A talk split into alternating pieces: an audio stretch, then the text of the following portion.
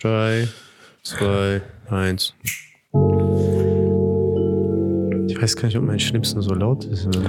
Willkommen, willkommen, willkommen. Willkommen zu einer weiteren Folge ohne meine Klappe. Leider ähm, mussten wir an Steven Spielberg, seitdem die Corona-Regelungen gelockert worden sind, unsere Klappe ausleihen. Und Spielberg Abi hat die noch nicht zurückgegeben. Aber trotzdem willkommen zu. zu. Mein Name ist Navid. Mein Name ist Mehmet und wir begrüßen euch zur 22. Folge der Ramadan Special Folgen. Yes, Sir. 22. Genau.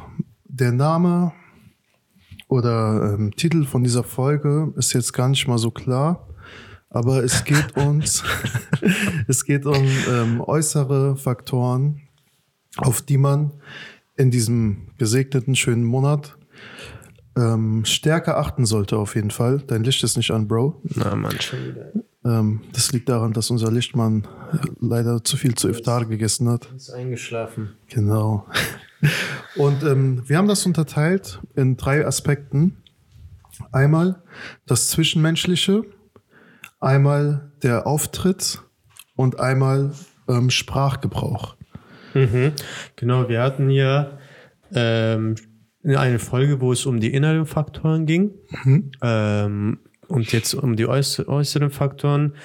Genau, Zwischenmenschliches. Ein, ein sehr wichtiger Punkt, ähm, weil letztendlich ist der Monat ja nicht dafür da, dass man egoistisch dann sein sollte. Natürlich haben wir den Aspekt betont, wo es um die inneren Faktoren ging, dass man sich viel mit sich selbst beschäftigen soll.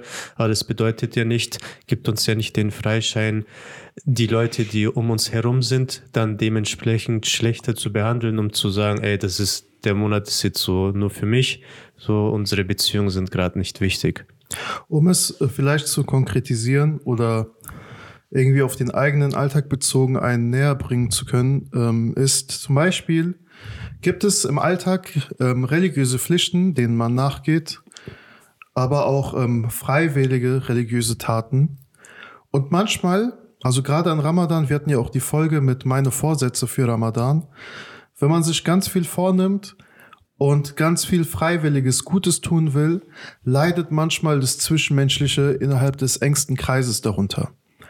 Und dann ist es immer so, ist die Frage, okay, ich kann verstehen, du willst den Monat insbesondere verstärkt für gottesdienstliche Handlungen nutzen, aber ähm, was ist dann der Preis für die zwischenmenschlichen Beziehungen, die man dafür dann auf einmal zu kurz kommen lässt? Sprich, du willst permanent viele Gebete verrichten, viel Koran lesen, aber bist dann auf einmal ähm, sauer, weil irgendwie in der Familie wird deine Hilfe benötigt. Und dann hast du das Gefühl, man nimmt jetzt keine Rücksicht und diese weltliche Angelegenheit kann ja nicht wichtiger sein als meine Religionsausübung. Und dann kommt man ganz schnell zu diesem Aspekt, dass der, die eigentliche Absicht mit den gottesdienstlichen Handlungen, sich Gott zu nähern, ähm, sich etwas zu läutern, die innere, das Innere zu läutern, sollte ja eigentlich dazu führen, dass man im Umkehrschluss am Ende nach außen und sp sprich in zwischenmenschlichen Beziehungen sich verbessert. Ja, das ist so ein wichtiger Punkt. Da können, da werden sich bestimmt viele an die eigene Nase fassen. Vor allem ich auch. Also wir alle. Äh, vor allem auch dann die, die Leute, die halt auch Kinder haben, um die sie sich äh, kümmern. Mhm. Ähm, weil vor allem die, die Religion legt ja auch voll viel Wert darauf, ähm, dass man andere Menschen unterstützt. Also jetzt natürlich enger Familienkreis, aber auch anderweitig. Ich kann jetzt gerade nicht richtig zitieren, wo es dann aber so die, die, die Wichtigkeit betont wird, indem man zum Beispiel sagt, dass du jemanden äh, bei, wenn er, wenn er das Bedürfnis, also wenn er dich braucht, hilfst, ist viel wertvoller, als wenn du gerade die Hajj machst oder so. Also das, was du für einen anderen tun kannst, ist um ein Vielfaches wertvoller als das, was du für dich selber tust. Oder es gibt ja auch so Aussagen wie, wenn es dir schlecht geht, helfe jemand anderem. Schau mal, du sollst, du kannst dich selber heilen, indem du jemand anderem etwas Gutes tust. Und ähm, ich kann echt von meiner Perspektive aus sprechen. Ich bin da, ich sehe da, wie ich da manchmal egoistisch werde und mir denke, eigentlich würde ich gerade das und das machen und ich möchte gerade eigentlich nicht gestört werden, aber du kannst dir das Recht nicht nehmen, zu sagen, ey, ich bin jetzt mal raus kurz, ich gehe mal kurz aus dem Spiel, so lebt ihr einfach normal weiter und ich lebe einfach mal jetzt so abgeschottet von euch. Ja, und das kann man auch da, äh, darauf übertragen. Es gab mal eine ganz große Gelehrtin, die ähm, gesagt hat, und dafür wurde sie voll angeprangert, weil die Aussage hört sich im ersten Moment sehr komisch an. Sie hat gesagt, ich wünschte, es würde das Paradies nicht geben. Und sie hat das darauf bezogen, ihr Wunsch, um das jetzt so ungefähr zu ähm, erklären, grob zu erklären, ihr Wunsch ähm, belief sich darauf, dass die Menschen eben nicht Gott anbeten sollen oder Gottesdienste verrichten sollen, damit sie eben ins Paradies eintreten, sondern einfach nur aus Liebe zu Gott diese Taten vollrichten. Und das kann man dann auch auf diesen Punkt übertragen, den du gesagt hast, äh, wenn du zum Beispiel, weil dieser Vergleich, jemanden in deiner Gemeinschaft oder jemand in deinem Umfeld zu helfen, ist vielleicht, ist vielleicht für dich wertvoller als eine Hatsch oder als eine Umrah, ähm, kann man deswegen darauf beziehen, weil in dem Moment bist du selbstlos. Weil auch eine Hajj oder auch eine gottesdienstliche Handlung, die du selber machst, kann aus egoistischen Gründen sein. Mhm. Oh, ich will Gott näher kommen. Ich will ins Paradies. Ich will gute Taten vollziehen. Aber jemanden anderen zu helfen, bedeutet selbstloser zu sein. Da ist sehr wenig Ego im Spiel. Natürlich könnte man jetzt sagen, er macht es vielleicht, dann kommt dieser Aspekt des Egos wieder rein, damit die Menschen das sehen. Aber es ist anstrengender erstmal im ersten Moment, etwas Gutes für einen anderen Menschen zu tun, als nur etwas Gutes mal für dich zu tun. Und als Gegenleistung nur die Zufriedenheit von Gott zu erwarten. Genau, also selbstloses. Nichts Weltliches, nichts genau. Materielles, sondern tatsächlich, weil es dir um die Liebe und das Wohlgefallen Gottes geht. Genau, absolut. Cool. Dann hatten wir ja noch der Auftritt. Mhm. Auftritt ist, das ist ein riesen, riesen Feld. Weil du musst mal so das ist wirklich sehr schwer, weil das haben wir ja ganz oft, das ist so jetzt etwas für die Jüngeren eher. Das, diesen, diese Diskussion haben wir ganz oft mit Jugendlichen. Die kommen dann und dann sitzen wir mit denen so in so einem Workshop oder keine Ahnung wo in der Schule und dann sagen die dann so Sachen wie, ja, Abi, guck mal, ich faste und ich bete und die respektieren mich nicht und äh, ob, die nehmen keine Rücksicht darauf und bla bla bla bla bla. Das Ding ist, oftmals sieht man die Welt, das ist sehr natürlich, das ist ganz natürlich, dass es gerade, dass man das gerade im jungen Alter macht. Man sieht immer nur alles aus der eigenen Brille oder aus der eigenen Perspektive. Du kommst als Fastender, der, der ein bisschen müde ist und das ist anstrengend zu fasten, in die Schule rein und willst auf einmal, dass das ganze Umfeld irgendwie Rücksicht auf dich nimmt. Dabei solltest du eigentlich so fasten, dass es dir in einem Umfeld, was vielleicht nicht muslimisch ist oder halt nicht Teil dieser Religion, dass dieses Umfeld gar nicht bemerkt, dass du fastest. Ja, dein Fasten wird auch zu einer Last für dein Umfeld auf einmal. Oder man begründet sein, sein Genervtsein, sein Gestresstsein, seine Stimmungsschwankungen einfach mit dem Fasten. Das Fasten kann dafür nichts. Ja, dass du auf einmal, du kannst nicht sagen, ey, lass mich mal in Ruhe, ich bin gestresst, weil ich faste. Weil du gibst, du gibst so ein, so ein Bild vom Fasten, als wäre es was, was dich einfach runterzieht, was dich kaputt macht. Bro, so wenn du keine Freude daran findest, dann, dann lass es einfach. Und das ist auch, also das passt dann auch zu einem ähm, der Aussprüche des Propheten. Also wenn man wirklich den Sinn des Fastens nicht verstanden hat, dann hat man am Ende wirklich nur gehungert und gedurstet. Mhm.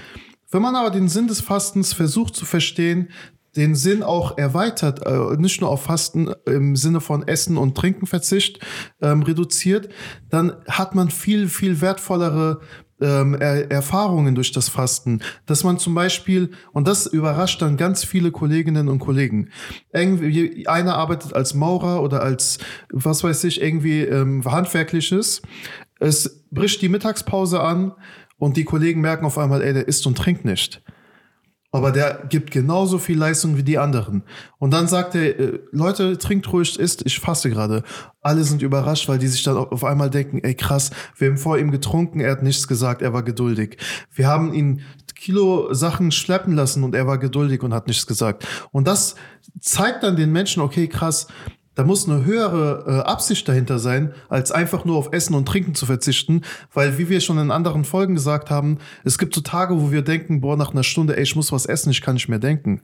Mhm. Ich muss was trinken, ist, ich, mein Kopf funktioniert gerade nicht. Und im Ramadan, weil die Überzeugung eben eine große Rolle spielt, ist dann dieser Aspekt des Fastens, eine, nimmt eine ganz andere Dimension an.